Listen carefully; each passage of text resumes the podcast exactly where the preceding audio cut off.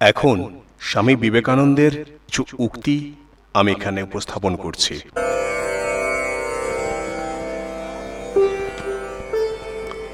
প্রত্যেক কর্মের ফলেই শুভ, অশুভ মিশ্রিত। এমন কোনো কাজে নিযুক্ত থাকা উচিত যার দ্বারা অধিক পরিমাণে শুভ হয়।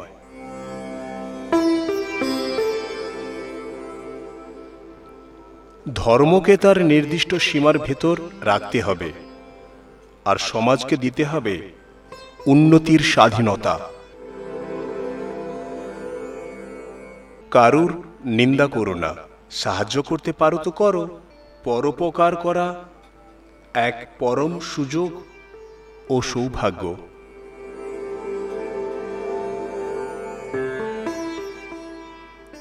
জীব সেবার চেয়ে বড় ধর্ম নেই। জীবে জীবে তিনি অধিষ্ঠান হয়ে আছেন, জীবে প্রেম করে যেই জন, সেই জন সেবিছে ঈশ্বর।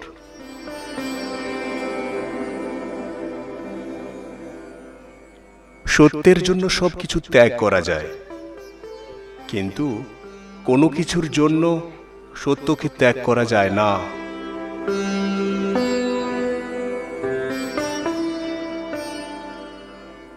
ভয় করো না নিজেকে দুর্বল ভেবো না, নিজের আত্মবোধে দাঁড়াও, যাই করো, সব ভগবানে অর্পণ করো।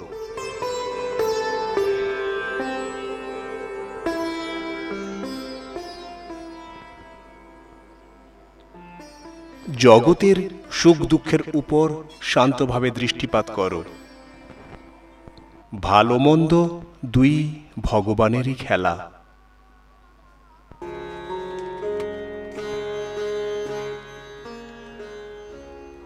যতই অপরকে সাহায্য করতে অগ্রসর হবে, ততই দেখবে নিজের কল্যাণে সাধন করছ। পর উপকারী ধর্ম। এসো, মানুষ হও। তোমরা কি মানুষকে ভালোবাসো? দেশকে ভালোবাসো? তাহলে এসো। আমরা উন্নত হওয়ার জন্য প্রাণপণ চেষ্টা করি। পিছনে যেও না, সামনে এগিয়ে যাও।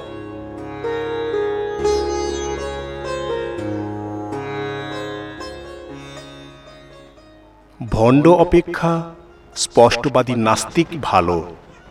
হামবড়া বা দলাদলি অথবা ঈর্ষা একেবারে জন্মের মতো বিদায় করো।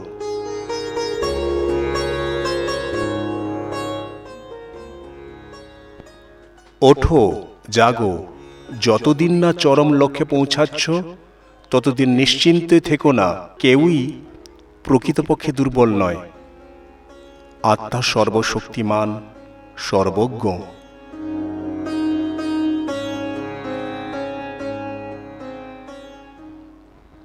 অনুভূতি হচ্ছে সার কথা। দিন রাত বিধিনিষেধের গণ্ডির মধ্যে থাকলে আত্মার বিকাশ হবে কি করে? যে যতটা আত্মবিকাশ করতে পারে, তার ততই বিধিনিষেধ কমে যায়।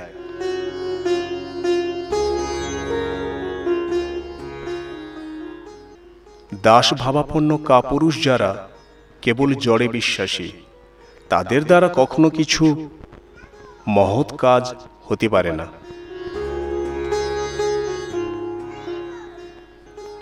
যদি কোনো শক্তি, যদি কোনো ব্যক্তি গতিবিজ্ঞান, রসায়ন বা অন্য কোনো জড়বিজ্ঞান সম্বন্ধে কিছু শেখাতে ইচ্ছে করে, সে যে চরিত্রেরই হোক, তাতে ক্ষতি নেই।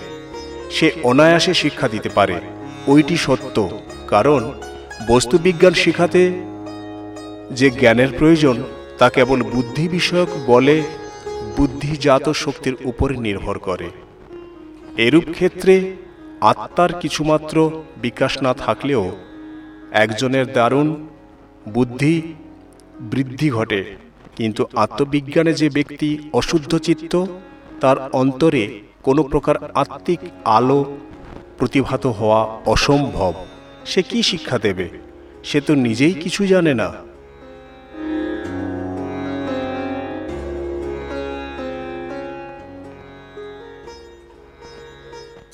কোনো ভালো কাজ বিনা বাধায় সম্পন্ন হয় না। কেবল যারা শেষ পর্যন্ত অধ্যাবসায়ের সঙ্গে লেগে থাকে, তারাই কৃতকার্য হয়।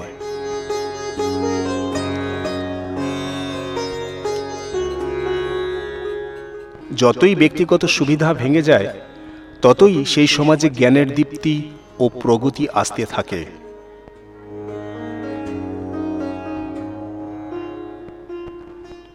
তুমি যদি পূর্ণভাবে শুদ্ধ হও, নিষ্ঠাপূর্বক অভ্যাস করো, তোমার মন অবশেষে তেজ রাশিতে পরিণত হবে।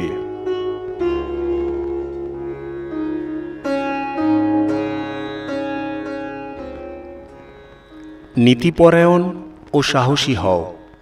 প্রাণের ভয় পর্যন্ত রেখো না। শক্তিই জীবন দুর্বলতাই মৃত্যু। সর্বদা অন্তর্মুখী হও, বহির্মুখী হইও না।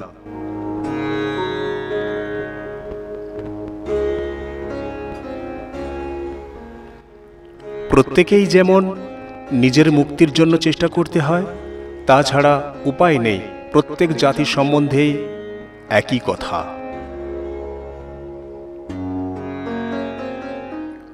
শিক্ষা হচ্ছে মানুষের মধ্যে যে পূর্ণতা প্রথম হতেই বর্তমান তারই বিকাশ। ধর্ম হচ্ছে মানুষের ভেতর যে দিব্যতা, প্রথম হতেই বর্তমান, তারই প্রকাশ। যে কর্ম দ্বারা আত্মভাবের জাগৃতি হয়, তাই কর্ম। বিশ্বাস বিশ্বাস বিশ্বাস। নিজের উপর বিশ্বাস, ঈশ্বরে বিশ্বাস, এই উন্নতি লাভের একমাত্র উপায়। যে নিজেকে বিশ্বাস করে না, সেই নাস্তিক।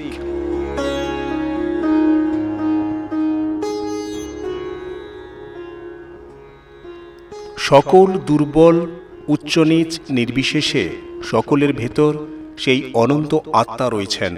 সুতরাং সকলে মহৎ হতে পারেন, সাধু হতে পারেন।